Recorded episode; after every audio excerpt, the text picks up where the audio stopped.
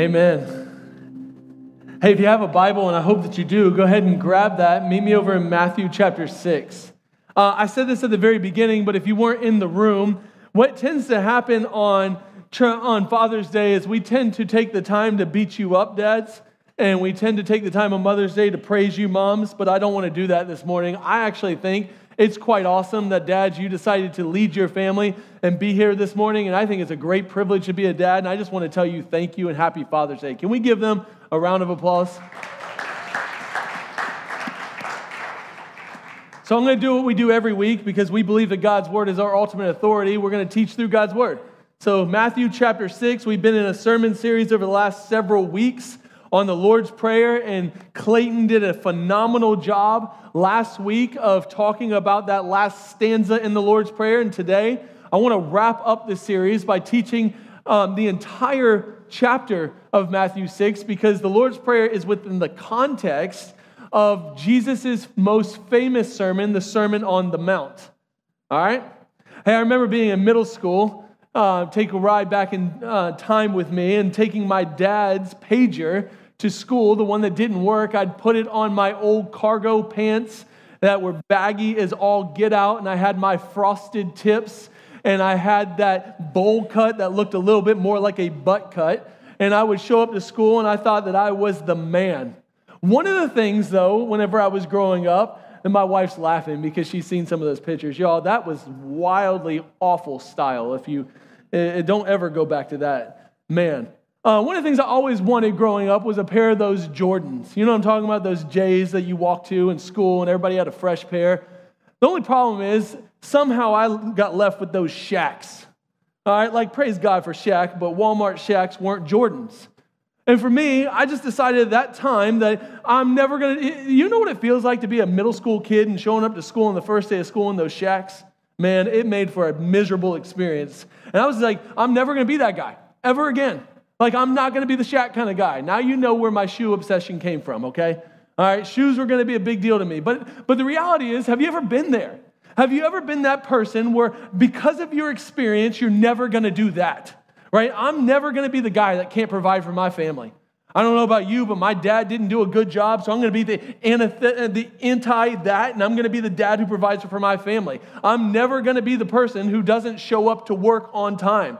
And then you start reminiscing over some of these things, and it begins to shape who you are. If I just get that promotion, if I just get that promotion, everything's going to be okay. If I just meet the right person, or my kids just get the athletic scholarship to that school, then it's going to be okay. Some of you think if I just get into that house, right? If I just move off of Freemanville and I get that house, my life is going to be perfect. Or if we could just get a new president. And by the way, that's not saying this one, it's any president because there's people all over the world that just say that same thing. You ever realize that those are myths? You ever realize that there's the right person myth or the right job myth or the right school myth? And what ends up happening if you, if you buy into those myths is those things begin to own you. Because with the things that you give your life to, as fleeting as they are, if you, if you give your life to those things, they end up becoming the most important things to you, and then you end up dedicating yourself to those things. Y'all, there are a couple disciplines that Jesus gives you in Matthew chapter 6 that have the power to release you from the next thing myth. If I just get the next thing, I'm just gonna warn you, they're not super popular. Okay, you're going to want to reject them on the surface, but I'm telling you that if you will embrace what Jesus says in Matthew chapter 6, they will give you a freedom to not be owned by the next thing myth. There are three things in context prayer, fasting, and generosity. These three things are all tied together in Matthew chapter 6, and if you will embrace those three things, they will release you from that myth. Check out verse 19. Here's what it says. Do not lay up for yourselves treasures on earth where moth and rust destroy and where thieves break in and steal. But lay up for yourselves treasures in heaven where neither moth nor rust destroys and where thieves do not break in and steal. For where your treasure is, there your heart will be also. If you take a step back, at what Jesus is saying. This is, this is a summary statement for him. He's going to show you that there are three acts in the Christian life giving, prayer, and fasting. And all three of these intentional actions have the ability to move your mind from the next thing myth to heavenly things. This is why Jesus' concluding statement, don't lay up your don't lay up for yourselves treasures on earth, is so important. Y'all check out what Jesus is saying. Where moth and rust destroy, he's literally saying that they wear out. That, that, that's what he's saying. These treasures, they wear out. If you give yourself to anything that's not heavenly, it's going to wear out. If you give yourself to your physical appearance or your athletic prowess, at some point, those achievements are going to give out and your body's going to give out. I'm 35 and I have a 70 year old body. Sometimes I wake up with back pain simply because I went to sleep the night before. And some of you are sitting there thinking, wait till you turn 50. Right? Amen. There you go. Even wealth that you accumulate is eventually going to go to somebody else and it's going to wear out. I heard this story from a public speech the other day. Listen to what it says. It says, My grandfather walked 10 miles every day. My father walked five. I'm driving a Cadillac. My son is in a Mercedes Benz, and my grandson will be in a Ferrari. But my great grandson is going to be walking again. He was asked, Why is that? He said this Tough times create strong men, strong men create easy times, easy times create weak men, and weak men create tough times. Y'all, all statistics will tell you that wealth, generational wealth, does not make it past the third generation.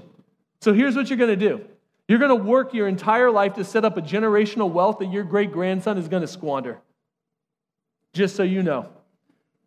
I've done a ton of funerals in my life, and I've never seen a, a U-Haul behind a hearse, ever. Never seen anybody do that. Matter of fact, I've had conversations with a lot of people on their deathbed, and here's what they tell me I wish I'd have done it differently. I've literally heard people say, Billy, I've climbed the corporate ladder my entire life only to see that whenever it got to the top of the building, it was leaning up against the wrong wall the entire time. I hear a lot of regrets. I don't hear a lot of people say, Man, I'm so glad I did all that with my stuff. You get what I'm saying? All of your stuff is going to decay. Literally everything in this world that you have is going to decay. So why not leverage your life for something better, is what Jesus is saying. Again, there's three things. Here they are, and we're going to take them one by one prayer, fasting, and generosity. These three things are ultimately more about control than anything else. So let's take them one by one. Number one, prayer. Prayer. Jesus does the Lord's Prayer. The disciples asked him to teach him how to pray. Remember what he says? Here's how you pray pray like this Our Father in heaven, hallowed be your name. Your kingdom come, your will be done on earth as it is in heaven. Give us this day our daily bread, and forgive us our debts as we also have forgiven our debtors. And lead us not into temptation, but deliver us from evil. Think about what Jesus is doing when you take, we've taken this section off one by one throughout the last six weeks. Now, think about what he's doing here holistically. The idea of this prayer is a directional move from the horizontal to the, uh, to the vertical. He's taking your eyes off of your circumstances and he's placing them back onto what's important. Practically speaking, what you have to understand is that when you get this, when you get what Jesus is doing, it will revolutionize your entire life. This prayer is about the bigger picture, it's about recognizing God as Father. And when you recognize God as Father, that changes everything. Remember A.W. Tozer? We've quoted this a million times. What you think about when you think about God is the most important thing about you. If you start with the presupposition that God is evil or bad or not good, guess what else you're going to do?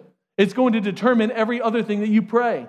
And yet, Jesus says, hey, why don't you start your prayer off recognizing that God is a father and he's a good father? Hallowed or holy is his name. Here's what happens when you begin like that you begin to see the world differently. And can I just say this? If you're not a Christian, if you're an atheist, and you think that God is bad, listen to me, you're using a Christian ethic to judge a God you don't believe in anyway. So just stop. Okay? Judge God on the grounds of which He is, and you have to begin by believing in who He is. What you see is whenever you see that God is good based on what He has already done, think about what He has done. Think about what God did for you. He demonstrated His love for you, Paul says, that while you were yet a sinner, meaning in the middle of your mess, Christ died for you. Think about what happens. Here's, here's how it works it begins to build a level of trust that you align your life with God, which then leads into the second line of the Lord's Prayer. First one is, Here's who God is. The second one is your kingdom. when you see God rightly, you begin to build his kingdom instead of your kingdom, which pushes you into dependence. Eh, you see the progression in the Lord's Prayer? When you pray knowing that God is a good father, you'll start to build his kingdom, and then you'll look for him to provide for you, not yourself. And this is why the Lord's Prayer is the greatest act of humility on the planet. By the way, praying. People ask me, why is praying so hard? And it is. It's because prayer takes humility. It's a confession that you don't run your own life. It's a confession that you really do need Jesus to be on the throne of your life. And that is a great act of humility. But every single line of this Lord's Prayer is a constant relinquishing of the control of your life to God. And what ends up happening as you relinquish it is it makes you more free. What if we stink at praying because we start in the wrong position? We start with asking for needs instead of recognizing who God is. And then, then we just use God as a means to an end. Men, can I just tell you, for all of you, like the next line, the last line is this idea of lead me not into temptation. The, the reality is, and Clayton hit this last week, is you pray that prayer because temptation is really hard. Like we're often tempted. And I, I just want you to hear me say this. You need to pray that prayer proactively. Like if you're walking into the hotel room with that person by yourself and you're saying, God, please protect me, y'all, you're doomed already. You need to set up systems and guardrails beforehand. Listen, you don't accidentally fall into devastating sins. I've never met somebody that was like, man, I just woke up one day completely faithful to my wife, and I don't know how that happened. No, here's how it happened. You didn't build systems into your life to keep you from falling off the cliff. You decided to flirt with danger.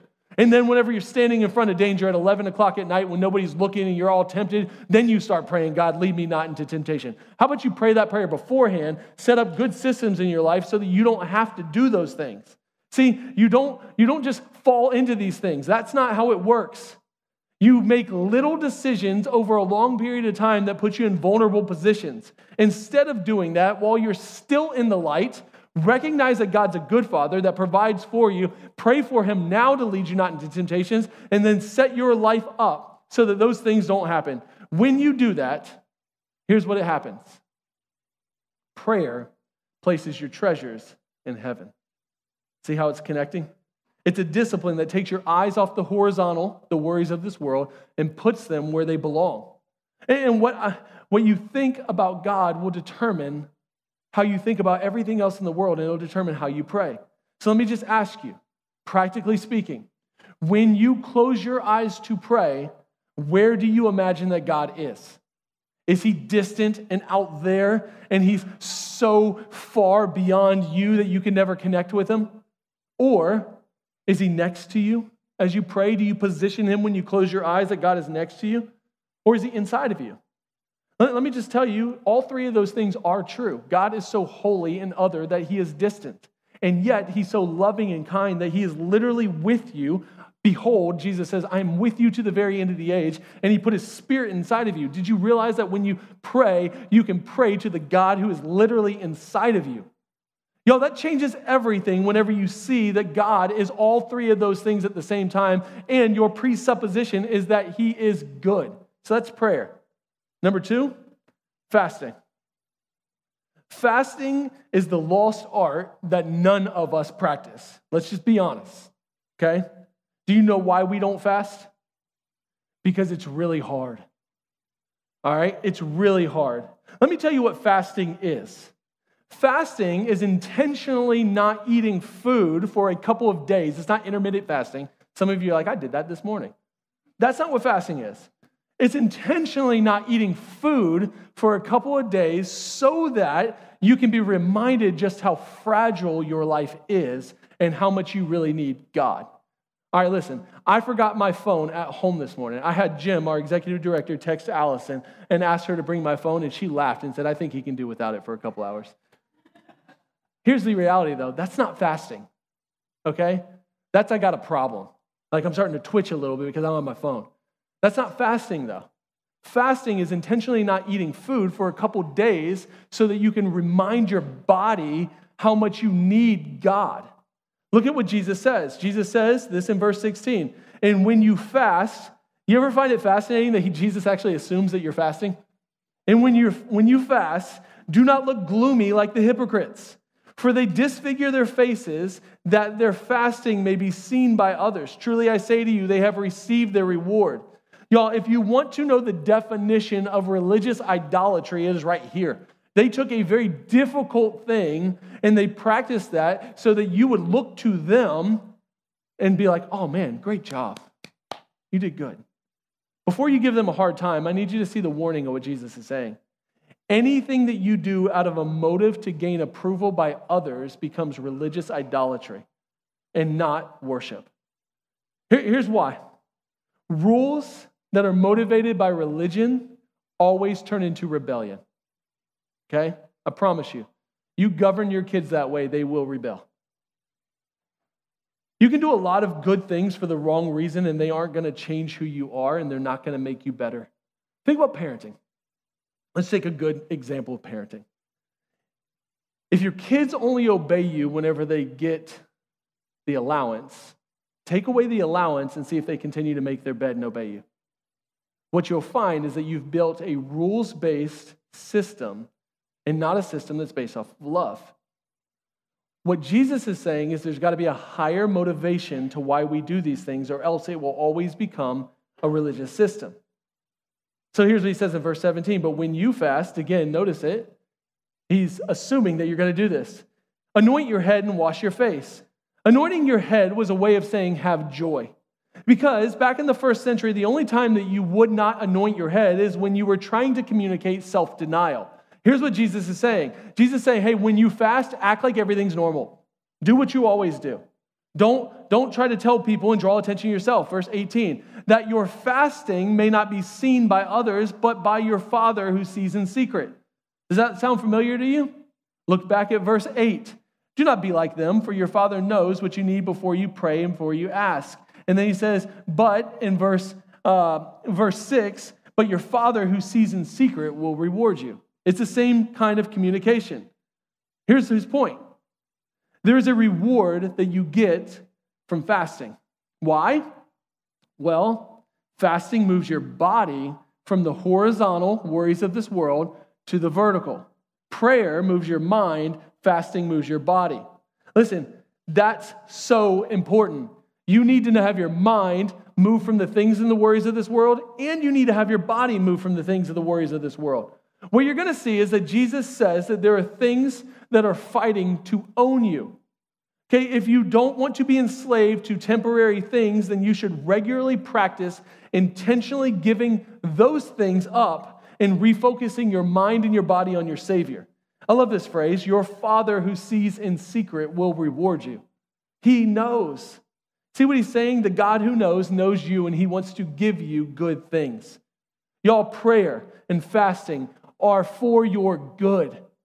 And that's exactly why the enemy is trying to convince you that you shouldn't do it. Think about that. The reason why we have a hard time praying and the reason why most of us never fast is because we don't think we need to do that. Here's what fasting is. I love the way John Mark Comer says it. It's not eating food in order to feed on the Holy Spirit. It's a spiritual discipline that reminds you that, that you, man doesn't live on bread alone, like Jesus says, but we live on every single word that comes from Jesus. Think about what your life would look like if you intentionally took time every now and then to simply ask God to fill you with Him. And then you reminded yourself that you really needed Him. Like there's this literal hunger inside of your body, and it's craving something, and it's a reminder that you need God to fill you up. I'm telling you, the most dangerous lie that most of us believe is that you can do it on your own. More than any other discipline, fasting reveals that things control us, that we are enslaved to things and we don't like to give it up. Listen, if you can't go a day without your phone, you might have a problem. You might be controlled by your phone. If you can't like put your laptop away for a week on vacation, you might be controlled by your job. If you can't put the alcohol down for a couple days, it might control you. All these things are reminders that there are things vying to control your life. And if you let them, you will never be truly free. Fasting is not about punishing you, it's about releasing you from the things of this world. Dallas Willard said it this way He said, fasting is feasting on the Lord and doing his will. That's what fasting is. And the only way that you'll ever feast on his will is if you are released from the things that have you right now. Listen, there's nothing more spiritually enriching and powerful than developing a prayer life that sees God as good and then having a rhythm of fasting that releases you from the bondage of your stuff. Do you know how big of a reward it is? Think about it. Think about the reward. Your Father who sees in secret will reward you. The reward of prayer is that you get God. The reward of fasting is that nothing gets you. See it? Jesus is really in it for your good. Imagine what it would look like to not be owned by your health or your possessions. Imagine what it would feel like to be truly free from the things of this world, not be owned by your time. Imagine what it would feel like to get that gift from God. God wants to give it to you. Now, there's one more thing, and this is the one none of us like that Jesus has owned you. You ready for it? Generosity. Or let's be the negative money. Look at verse 20. But lay up for yourselves treasures in heaven where neither moth nor rust destroys, and where thieves do not break in and steal. For where your treasure is, there your heart will be also. The eye is the lamp of the body. So if your eye is healthy, your whole body will be full of light. But if your eye is bad, your whole body will be full of darkness. If then the light in you is darkness, how great is the darkness? No one can serve two masters, for either he will hate the one and love the other, or he will be devoted to the one and despise the other. You cannot serve God and money. Listen to what Jesus is saying. First of all, let me be Captain Obvious. Blind people can't see light. Jesus is saying that your eyes need to work in order to see the light. Now, how do you fix your eyes? You ready? You fix your eyes on Jesus. When you pray and when you fast, you begin to see the world more clearly. Any of you, when you're growing up, had those little books with the optical illusions, right? Where you had to stare at it for a long time, and the more you stare at it, everybody in the world saw the clarity of the picture but me. I'm like, I don't see it. Move your eyes back. Move the book. I still don't see it. I'm blind. Jesus is saying that the world is like looking at an optical illusion book, and if you don't stare through the picture to Him, you'll continue to be blind by what the world's showing you. But the more you look to Him, the more you see the light, the more clearly you're supposed to see the world. Now, notice the connection here.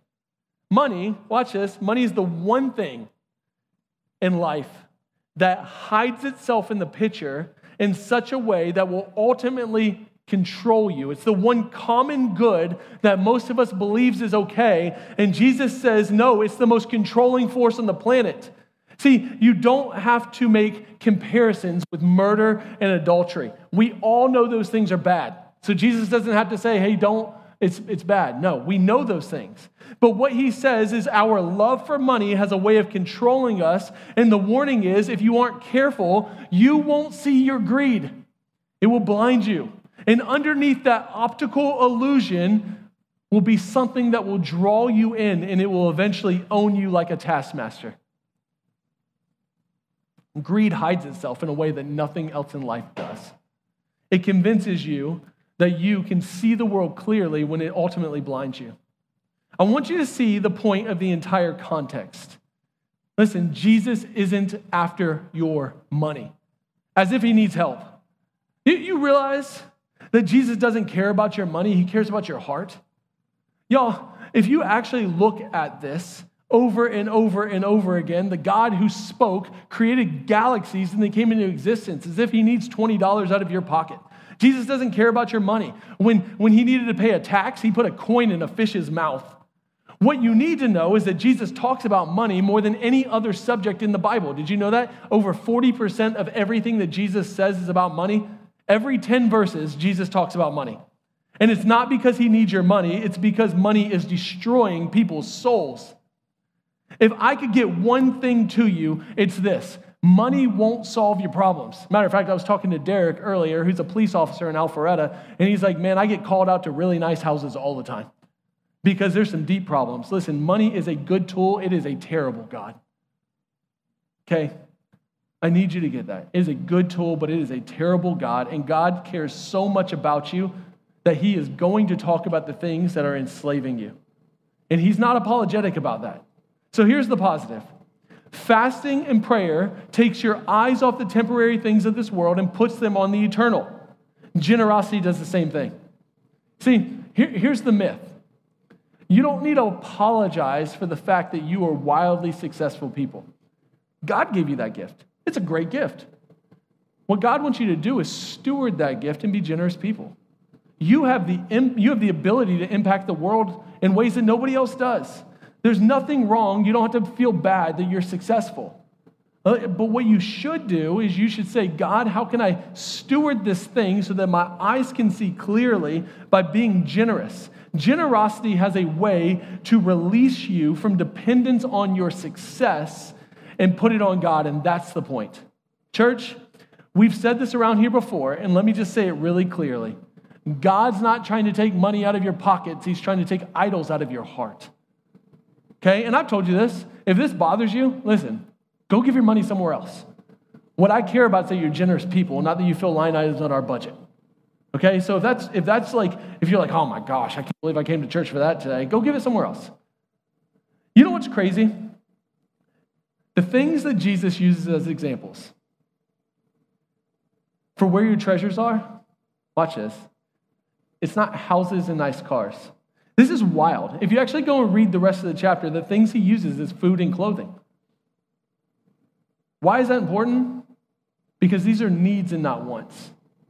Here's what he's telling you He's telling you that it's your stuff, even your needs, that you look to to be your provider.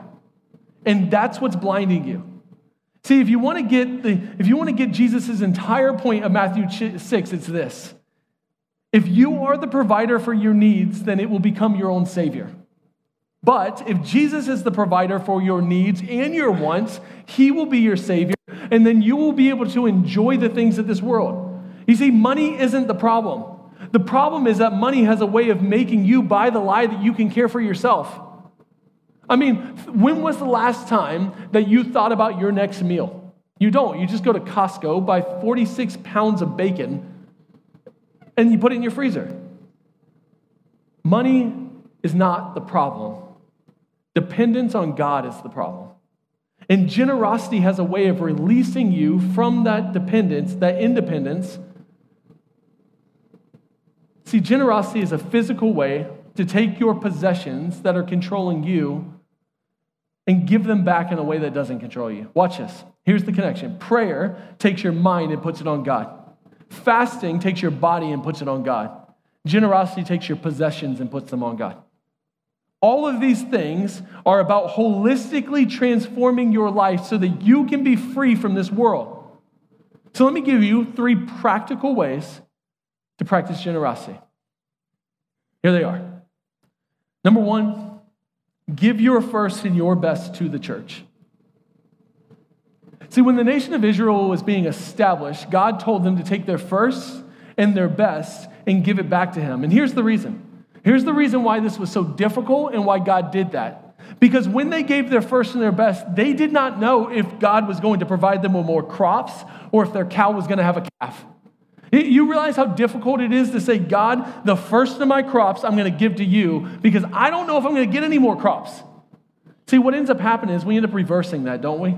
we? We take care of ourselves, and then whatever we have left over, we give here. But what that never does is it never practices generosity because it never functions out of, out of giving God control of my stuff. So here's the principle What if you gave your first and your best to the church first, and then you had to trust God to provide for your mortgage and your bills and taking care of your family? That's a lot more difficult. But what it ends up doing is it ends up releasing you from those things so that you can develop a pattern in your life. Here's the easiest way to do that. Just gonna be real practical here. Set up a reoccurring donation to the church and don't think about it. But what, what, what the temptation is gonna be is that you're going to cancel it anytime something happens. And I'm just telling you, this is a way for God to move your heart back to Him. So, what if you did that? What if you just set aside 10% of your gross income and you just basically said, I'm going to set up a reoccurring giving, and God, that's yours. My first and my best. That's what my family does. And you know what? It's not even a part of our lives anymore. And I can just tell you, every single elder on our, at our church and all of our staff, they give and they tithe their first and their best here because we want to practice that generosity too. By the way, can I just tell you, when you do that, you're not just paying a light bill around here, you're participating in the mission of God. Did you know that because of your generosity, our small young church plant has given away over a quarter million dollars to global and local missions here through City Church? See, we've been able to meet immediate needs like paying light bills, helping foster kids, teaching in schools. We're going to make a donation to DeSana Middle School's football team this year so that they can buy uniforms. We got a banner hanging up in the gym at Santa Middle School, and that's not because we want a name, but it's because we just give generously. Yo, when I first came here, when we first moved here five years ago, I had the opportunity to meet a waitress at a restaurant named Rachel. She, she was our server, and I just asked her, like that random question Hey, we're about to pray. How can I pray for you? You know what she said? She said at that moment, and, and most people are like, I'm good. She's like, actually, I have some really difficult things going on. I've got a daughter and I can't pay my bills, and I'm with this guy who's a lot older than me, and he is enslaving me to do bad things in order for me to pay the bills for my kids, and I don't know what to do. Y'all, when that prayer request comes in, you're like, uh oh. A group of people at City Church started meeting her needs to get her out of that home, and they provided for her physical needs, and then all of a sudden, she disappeared. I didn't know she was alive or not. About a year later, I got this note from her. Listen to this, I'm going to read it. She says, Hey, I know you haven't heard from me in a while, but I want you to know that you guys gave me and my daughter our first Bible. And at the time that we met, I was a very, very, very lost person, imprisoned under the chains of alcoholism and heroin addiction with zero knowledge of the Savior. Though I didn't really know what praying for somebody did, I accepted your prayers that y'all generously offered to me. You planted a seed that maybe, just maybe, there was some man out there looking after me. I ended up being taken to a detox center and was asked if I was open to a Christ centered rehab. If it weren't for you, I never would have said yes. Prior to us meeting, I was the outcast, the drug addict, the prostitute. I was the unbeliever. I had made up my mind that I didn't believe a very long time ago, but you showed me that He never stopped believing in me. Your prayers saved my life. Jesus has delivered me from a life of sin and a life of complete ignorance of Him and His presence in all of that. Your prayers sent me to South Carolina, and I am proud to say that today, by God's grace and mercy, I am over a year and a half clean and sober, free from drugs and alcohol. I am a Jesus follower. I would have never found him without you all being obedient and taking a chance on an outcast like me. You and City Church are an essential part to my story, and I know that it is all Jesus working through your life uh, and through your church, and I have to say thank you. With everything in me, thank you. Yeah. That's what your generosity fuels. That's not my story, that's our story. You're a part of that story, guys. I hope you get that right. We did not move to Alpharetta to have a big old building filled with a bunch of people and luxurious stuff. You know, the reality is the only thing that you can take to heaven with you is people, not your stuff. And that's why we relentlessly leverage everything that we have to see more stories like this. Like Samuel, Samuel who leads our production. Do you know how Samuel got to our church? Some small group at City Church decided to throw a cookout, and they invited Samuel, who was, who was new to our area, to come to their church. And by the way, over the last couple years, Samuel comes, his brother was baptized here, and both his mom and dad are serving back in City Kids right now. Because of your generosity. I don't know if you know this or not, let me tell you a secret.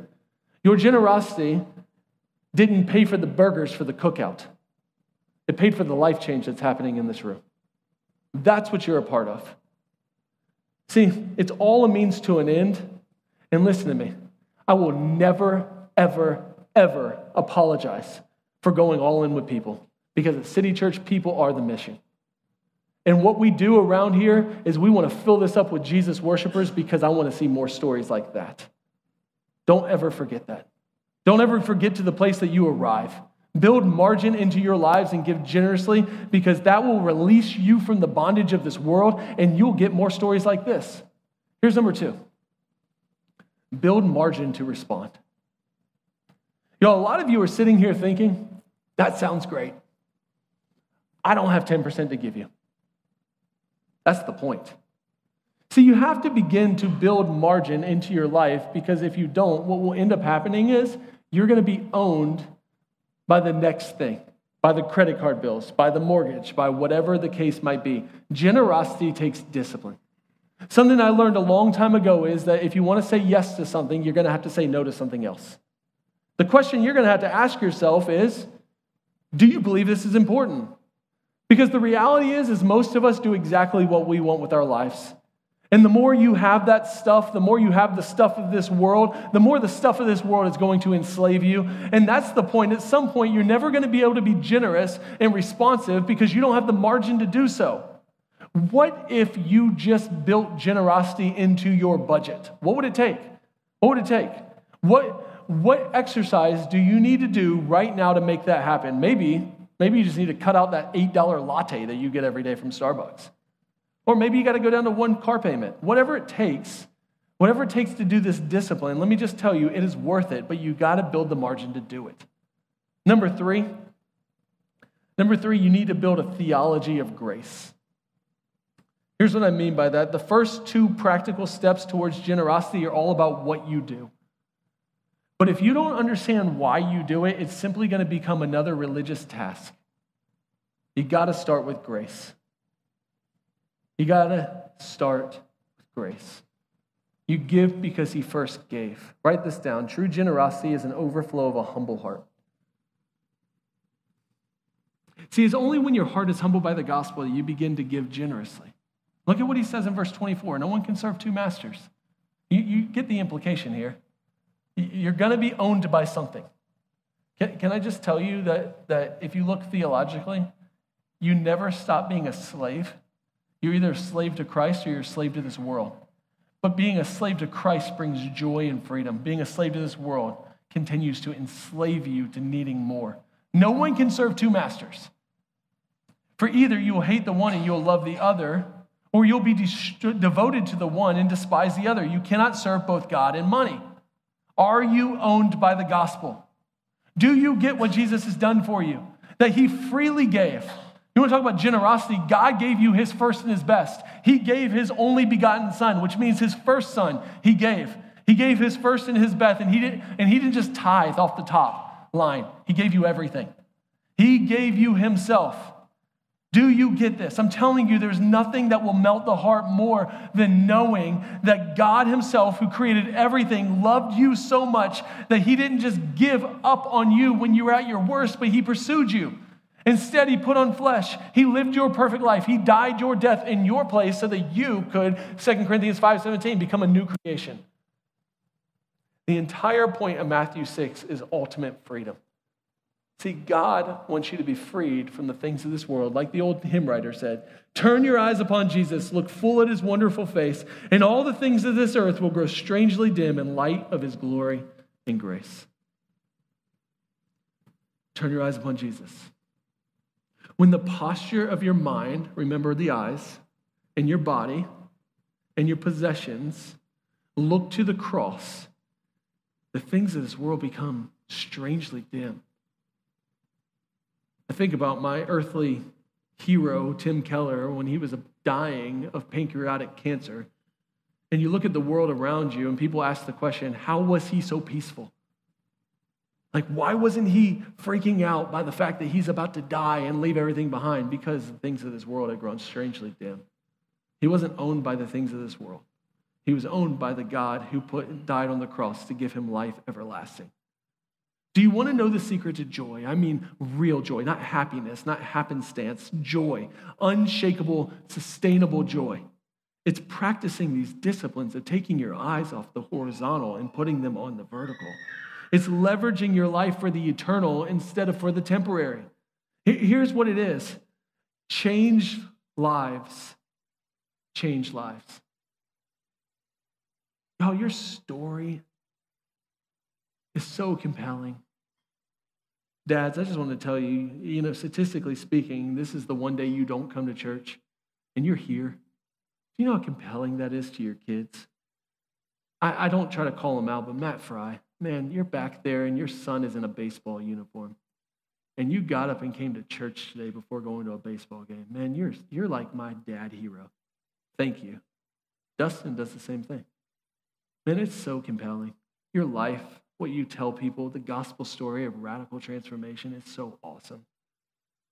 Listen, when people see your radical generosity, when people see your life as different, when people see that you are finding Jesus beautiful, it is so polarizing and so attractive.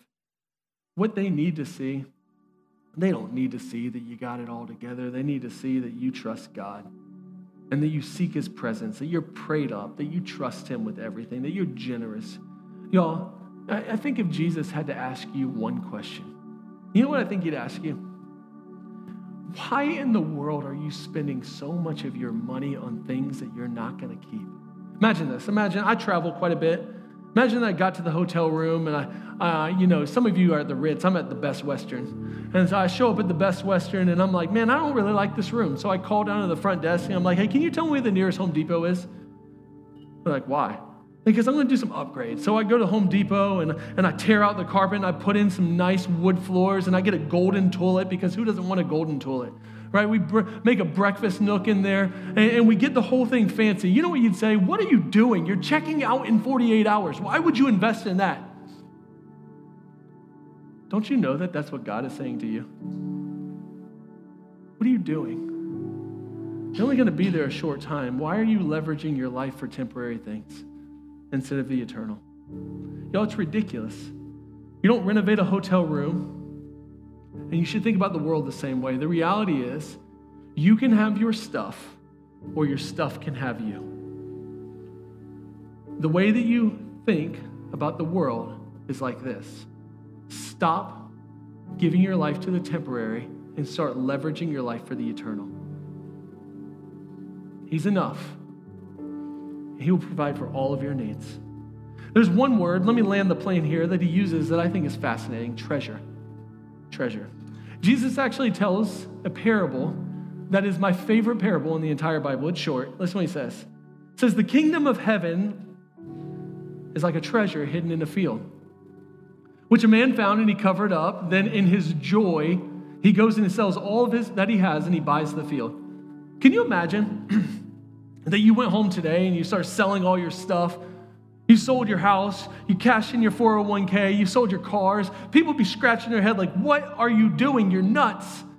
Unless, unless the treasure in that field was infinitely more valuable than what you gave up. Jim Elliot, he is no fool who gives up what he cannot keep to gain that which he cannot lose.